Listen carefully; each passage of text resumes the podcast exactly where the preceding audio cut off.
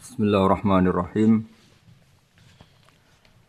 Alhamdulillahirabbil alamin wassalatu wassalamu ala asyrafil mursalin sayyidina Maulana Muhammadin wa ala alihi washabihi ajmain amma ba'du. Para pendengar dan penggemar radio yang kami hormati. Berikut sebagai mukaddimah bahwa Profesor Zaini Tahlan berkeinginan UII punya tafsir dan terjemah sendiri. Lewat proses yang panjang dan melibatkan tim di antaranya saya, terbitlah tafsir versi UII juga tafsir, terjemah versi UII. Di antara ciri khas terjemahan UI adalah bahwa bahasa Arab yang tentu mengandung kesusastraan Arab, balaghah, kemudian ditransfer untuk pembaca Indonesia sehingga di antara ciri khas terjemahan UI adalah dengan rasa Indonesia dan tentu tidak merubah makna. Berikut beberapa kutipan yang perlu pemirsa atau pendengar tahu. Al-Quran adalah satu kitab suci yang diturunkan kepada Nabi besar Muhammad Sallallahu Alaihi Wasallam. Dan di antara ciri Al-Quran adalah menjelaskan kebenaran secara jelas, secara gamblang. Sebagaimana firman Allah, bahwa Rasul adalah Rasulun minallah yatlu suhufam mutahar. Rasulullah diutus oleh Allah Subhanahu ketika penduduk Makkah sangat-sangat jauh dari kebenaran. Mereka adalah penyembah berhala yang dikira sebagai Tuhan dan jumlahnya Tuhan-Tuhan itu banyak sekali. Suatu saat Rasulullah mendakwahkan bahwa Tuhan itu satu dan harus satu. Tapi kata mereka, kenapa Muhammad menjadikan Tuhan satu? Padahal urusan kita banyak, problem kita banyak. Harusnya Tuhan itu juga banyak. Ini yang diceritakan dalam surat Sot Aja'alal alihata ilaha wahida inna hadha syai'un ujam. Bagaimana mungkin urusan kita yang banyak, yang harusnya butuh Tuhan banyak, kemudian menjadi hanya Tuhan satu. Lalu Rasulullah dengan sabar, dengan telaten memberi penjelasan. Dan ini yang disebut al-bayinah, penjelasan yang sangat jelas, sangat gamblang, sangat rasional. Kata Rasulullah dalam sebuah hadis yang diriwayatkan dalam Musnad Ahmad, tagnya begini. Orang-orang yang menyembah selain Allah itu ibarat kama sali rojulin istaro abdan min kholisi malih biwarikin au dhahabin. Faja'ala ya'malu mereka mau bekerja tapi wayuk tahu ila ghairi sayyidi Fa'ayukum sarrohu ayakuna abduhu kadzalik. Nabi lalu kemudian bikin analogi. Wahai masyarakat Mekah, bagaimana kalau Anda ini jadi seorang pembantu atau seorang budak, lalu punya majikan banyak. Dan semua majikan Anda ini punya perintah yang beda-beda, punya selera yang beda-beda. Semuanya atasan Anda, semuanya majikan Anda. Apa Anda senang punya majikan yang banyak? Lalu mereka bilang, wah susah Muhammad kalau kita punya majikan banyak. Tuhan kamu adalah majikan kamu. Bagaimana kalau Tuhan banyak, punya perintah yang beda-beda, punya selera yang beda-beda. Kalian pasti akan kebingungan. Ya sudah Muhammad, normalnya Tuhan itu satu. Sehingga mereka tercerabut dari pemikiran bahwa Tuhan harus banyak. Ini yang dimaksud dalam surat Al-Bayyinah. Lam yakunil ladzina kafaru min ahlil kitab wal musyrikin namun fakina hatta ta'tiyahumul bayyinah bahwa orang-orang kafir, baik kafir ahli kitab maupun kafir musyrik Mekah, mereka tidak pernah terlepas dari sifat kekafirannya, yaitu menuhankan banyak Tuhan, sampai datang sebuah bayina. Bayina itu argumentasi kebenaran yang begitu jelas. Setiap membawa kebenaran argumentasinya meyakinkan. Itu siapa? Rasulullah minallah yatslu suhufam mutahharah, yaitu Rasul yang membacakan lampiran-lampiran suci, yaitu Al-Quranul Karim. Dengan penjelasan analogi tadi kemudian orang-orang Mekah sadar susahnya kayak apa kalau Tuhan banyak lalu perintahnya beda-beda, seleranya beda-beda, hukumnya beda-beda. Ini membingungkan. Akhirnya mereka ngakui bahwa pentingnya logika tauhid. Nah ini yang Rasulullah ini benar-benar berstatus bayi. Kemudian analogi betapa buruknya kita saat menyembah selain Tuhan. Lalu Rasulullah mencontohkan sebagaimana yang saya kutip tadi dari Musnad Ahmad. Misalnya Anda punya pembantu atau zaman dulu budak. Anda beli dari harta kamu, dari uang kamu. Kemudian budak ini kerja. Yang ngasih makan kamu, yang fasilitasi kamu, toko milik kamu, semua milik kamu. Kemudian dia kerja dan hasil dari kerjanya dia dikasihkan ke orang lain. Kamu seneng tidak punya budak yang seperti itu kata Rasulullah. Wah kita semua tidak seneng Muhammad. Sama seperti itu. Kamu adalah bisa makan rezeki dari Allah. Kamu nempat di buminya Allah. Kamu minum dari air yang dibikin Allah. Kemudian Anda menyembah selain Allah. Itu aneh apa enggak? Menyembah zat yang tidak memberi rezeki kamu, yang tidak bikin bumi untuk kamu, yang tidak bikin langit untuk kamu, yang tidak bikin fasilitas air untuk kamu. Aneh ndak? Semenjak itu mereka berpikir betapa buruknya mereka menyembah berhala, menyembah arca, menyembah Yesus, menyembah macam-macam. Nah ini yang disebut Rasulullah adalah orang yang benar-benar bayina. Ketika melontarkan kebenaran, benar-benar jelas sehingga diterima secara akal yang sehat. Karena semua akal yang sehat akan menerima agama ini disebut fitratallahi fatorna salih. Bahwa agama ini agama fitrah. Orang yang normal, yang cara berpikir normal pasti menerima agama ini. UII dengan terjemahan ini dan dengan tafsir ini ingin memberi penjelasan simbol-simbol yang ada di beberapa surat. Di antara lagi yang di bab muamalat. Betapa Rasulullah itu punya logika yang benar-benar mudah diterima. Dulu orang Arab dalam bab muamalat jual beli biasa menjual kurma masih kecil, masih uh, masih belum jelas jadi kurma yang baik apa enggak kalau istilah orang Jawa masih pentil ini. Kalau bahasa Arab kobla budui solahiha. Calon buahnya itu belum pasti jadi buah. Kemudian masih bunga, masih apa sudah dijual. Dengan transaksi asumsi harga andekan sudah jadi kurma.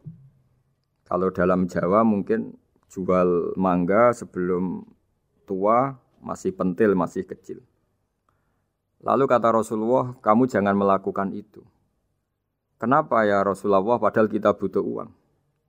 Kata Nabi, Aro'aitum in mana Allahu ahadukum mala akhi. Bagaimana kalau buah-buah yang masih kecil itu kemudian berguguran karena satu musim atau karena apa? Lalu kamu mendapat uang itu atas nama apa? Yang dikatakan tijaro adalah muawadoh pembeli dapat barang, kamu dapat uang. Lalu kalau barang yang ada nggak menjadi buah yang baik, Anda menerima uang itu atas nama apa? Rasulullah secara haru, secara mengingatkan nurani kita dengan redaksi Fabima yastahillu ahadukum mala akhi. Lalu kamu mendapat uang saudara kamu.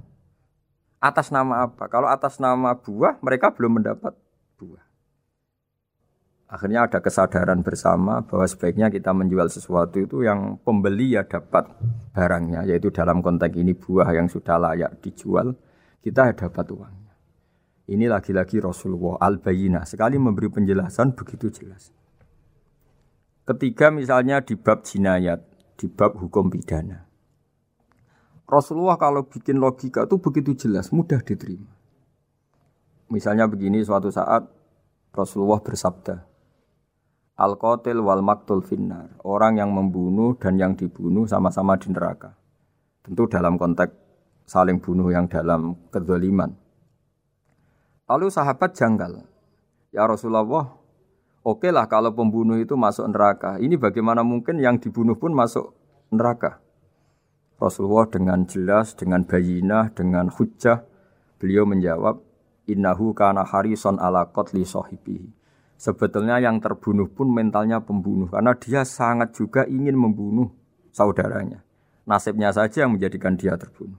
Hanya sahabat tahu, oh ya ternyata maktul dalam konteks duel adalah mentalnya kotil juga. Sehingga karena mentalnya kotil dia tetap di neraka. Meskipun prakteknya dia menjadi maktul yang terbunuh.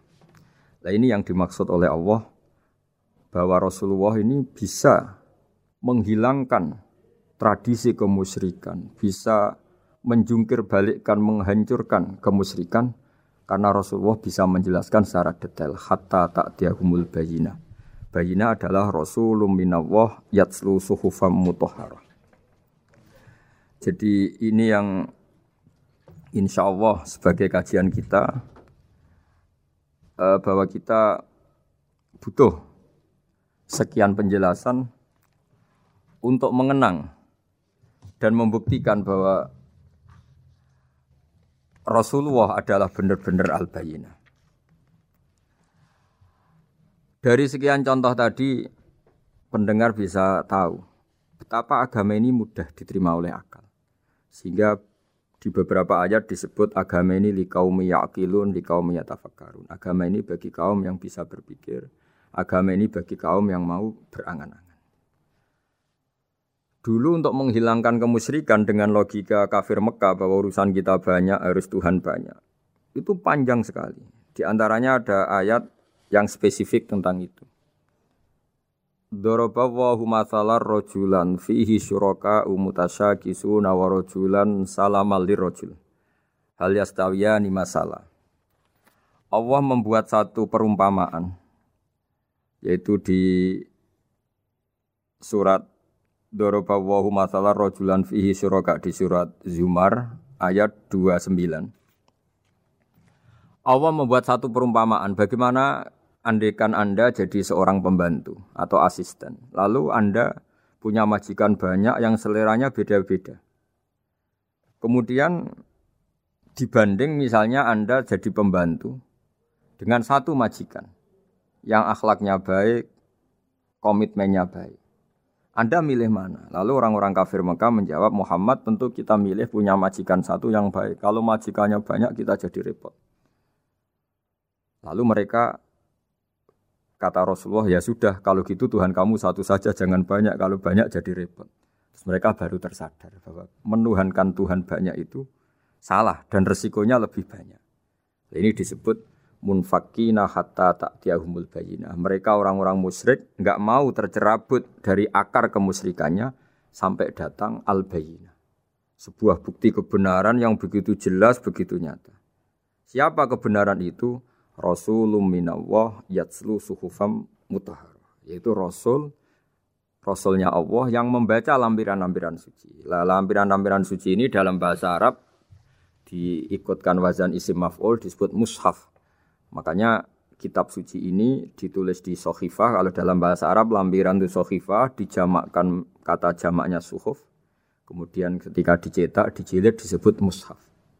Sehingga Alhamdulillah UII Universitas Islam Indonesia punya mushaf, punya terjemahan, punya tafsir. Ini diharapkan kita sebagai ulama, sebagai dai, sebagai ustadz bisa warasatul ambia. Karena kata Rasulullah ala ulama warasatul ambia.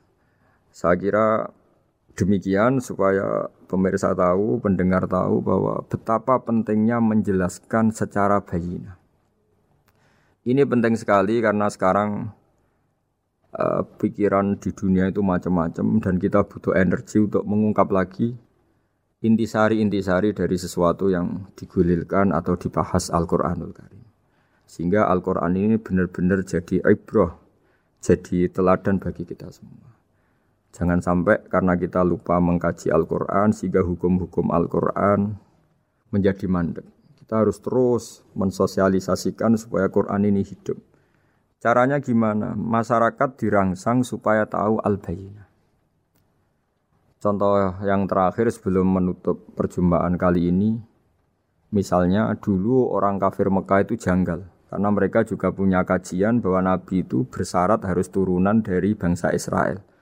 Karena semua nabi itu pasti turunan Nabi Ibrahim. Yaitu Nabi Ibrahim punya anak yang bernama Ishak. Ishak punya anak yang bernama Yakub. Yakub ini yang nanti punya anak Yusuf sehingga Yusuf bin Yakub bin Ishak bin Ibrahim. Ketika nabi-nabi ini hidup di Palestina di Yerusalem, itu kayak jadi aturan bahwa nabi itu harus turunan Bani Israel. Sehingga ketika orang-orang kafir Mekah dari kelompok ahli kitab, ketika Rasulullah Muhammad mendakwahkan diri sebagai nabi, mereka janggal bagaimana mungkin nabi dari orang Arab. Nabi itu harusnya orang Yerusalem atau orang Palestina. Kemudian Allah memberi penjelasan fihi ayatum bayinatum maqamu Ibrahim bahwa Muhammad adalah turunan Ibrahim. Bukti nyata adalah di Mekah ada jejak kakinya Nabi Ibrahim, yaitu yang sekarang kita sebut makom Ibrahim. Setelah dilacak-lacak ternyata mbah-mbahnya Rasulullah atau nenek moyang atau leluhur Rasulullah bernama Adnan. Adnan ini kata sejarah-sejarah disepakati wa adnanu bila roy bin intadzabil ulumin nasabiyah ila dzabihi Ismail nisbatuhu wa muntama. Bahwa Adnan ini tertulis secara sejarah lengkap bahwa dia turunan dari Nabi Ismail. Ismail adalah anak dari Nabi Ibrahim. Kemudian makom Ibrahim ini juga dibuktikan sekian sejarah bahwa Ibrahim pernah di situ. Yaitu ketika Hajar, ibu dari Ismail, kesulitan nyari air, lalu lalang lari antara Sofa dan Marwah. Kemudian kita kenang sekarang bernama Sa'i. Kemudian dekat Ka'bah ada namanya Hijir Ismail. Karena dulu jadi kamarnya Nabi Ismail. Hijir, Hujro itu kamar atau ruang khusus untuk Nabi Ismail. Sehingga jelas sekali bahwa Ibrahim, Ismail, Hajar pernah hidup di Mekah. Lalu lagi-lagi orang kafir Mekah yang dari kelompok ahli kitab sadar bahwa Muhammad jadi nabi layak karena dia juga turunan dari Ibrahim alaihis salam. Ini yang disebut fi ayatum bayinatum maqamu Ibrahim bahwa di kawasan Mekah, kawasan Bakkah atau kawasan Hijaz jelas sekali ada jejak-jejak Nabi Ibrahim. Lagi-lagi ini bayina. Nah, bayina ini yang bisa menghilangkan sifat kemusyrikan, sifat kekufuran. Karena lewat penjelasan yang panjang ini, kemudian benar-benar diketahui bahwa Muhammad jadi Nabi itu sah. Karena dari segi dakwahnya benar, perilakunya benar, hujahnya benar. Sekarang dari segi nasab juga benar karena beliau termasuk keturunan dari Nabi Ibrahim alaihissalam lewat jalur Ismail. Ini penting kita ketahui dan perlu kita kaji supaya istilah-istilah di Al-Quran kita tahu. Makanya banyak istilah di Al-Quran misalnya wattaba'tu millata abai. Kita ngikuti agama leluhur kami. Di situ disebut ada Ibrahim, ada Ishak, ada Ismail, ada Yakub. Kenapa demikian pendengar bahwa karena agama ini butuh tradisi. Dan tradisi ini menjadi komunitas sosial. Sehingga ketika tradisi ini sudah mantap, insya Allah lewat kebenaran agama ini akan menyingkirkan kemusyrikan. Contoh paling mudah begini, Nabi itu melarang orang menyembah batu. Tapi kemudian dalam tradisi Islam sendiri ada orang sholat kemudian sujud. Yang secara zahir sujud itu mencium batu atau mencium masjid tempat kita sujud. Apalagi kita kita mencium hajar aswad. Secara kasat mata seakan-akan kita ini menghormati betul hajar aswad. Sehingga orang kafir mencibir. Muhammad itu aneh. Dia melarang kita menyembah batu tapi dia sendiri mencium hajar aswad seperti itu. Dia sendiri menyembah batu. Orang kalau sujud seakan-akan seperti itu. Tapi lewat penjelasan Nabi bahwa kita sujud hanya kepada Allah. Kita kalau sujud baca sajadah wajhililladzi khalaqahu wa sawwarahu wa syaqqa sam'ahu wa basarahu bihaulihi wa quwati fatabaraka sanul khaliqin. Wajah kami sujud kepada zat yang menciptakan wajah kami, yang mengasih kita pendengaran, yang mengasih kita pandangan. Hanya Allah saja yang ahsanul khaliqin. Hanya Allah saja zat yang paling baik dalam penciptaan. Ini penting sekali saya katakan bahwa sehingga sujud kita yang seperti itu adalah simbol tawadu. Tidak ada kaitannya dengan kita ini menyembah batu. Sehingga kita tradisikan ke anak-anak saat sujud baca subhana rabbiyal a'la wa bihamdi. Kita ajarkan mereka bahwa semua selain Allah adalah ciptaan Allah. Jadi andai kan nggak ada tradisi tauhid yang dijelaskan begitu detail. Saat kita haji bilang labbaika Allahumma labbaik, labbaika la syarika laka labbaik. Innal hamda wan ni'mata laka wal mulka la syarika lak. Ya.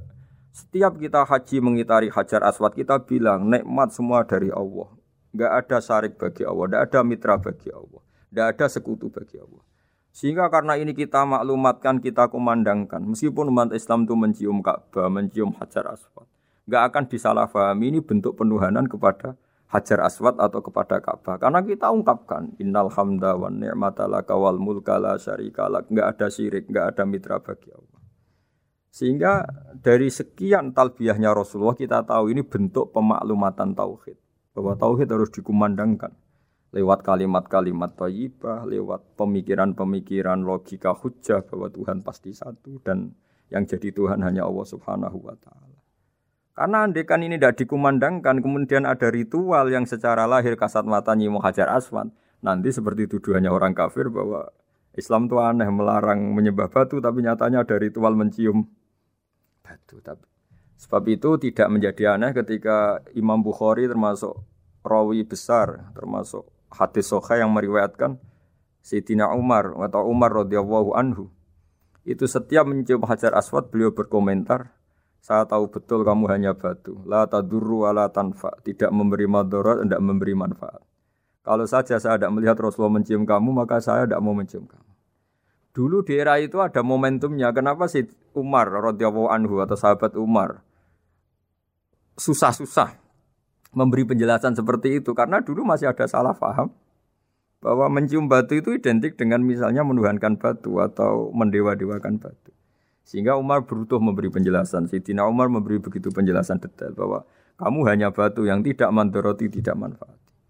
Tapi secara tradisi sunnah Rasul kamu dicium ya saya ikut ini penting sekali penjelasan-penjelasan seperti ini, maklumat-maklumat seperti labbaika wa huma sehingga semua ritual muslim tidak disangka atau tidak disalahfahami sebagai pemuja materi. Lagi-lagi penjelasan yang detail ini disebut al-bayyinah rasulun minallah yatslu suhufam mutahharah. Kemudian ayat berikutnya disebut fiha kutubun qayyimah bahwa dalam kitab suci Al-Qur'an itu banyak aturan-aturan atau catatan-catatan yang begitu lurus, begitu benar.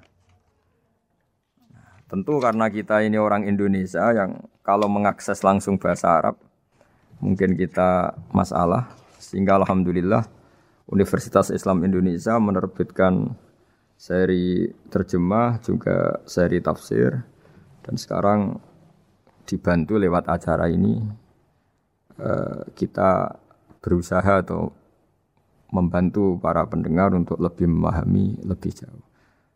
Uh, saya kira demikian.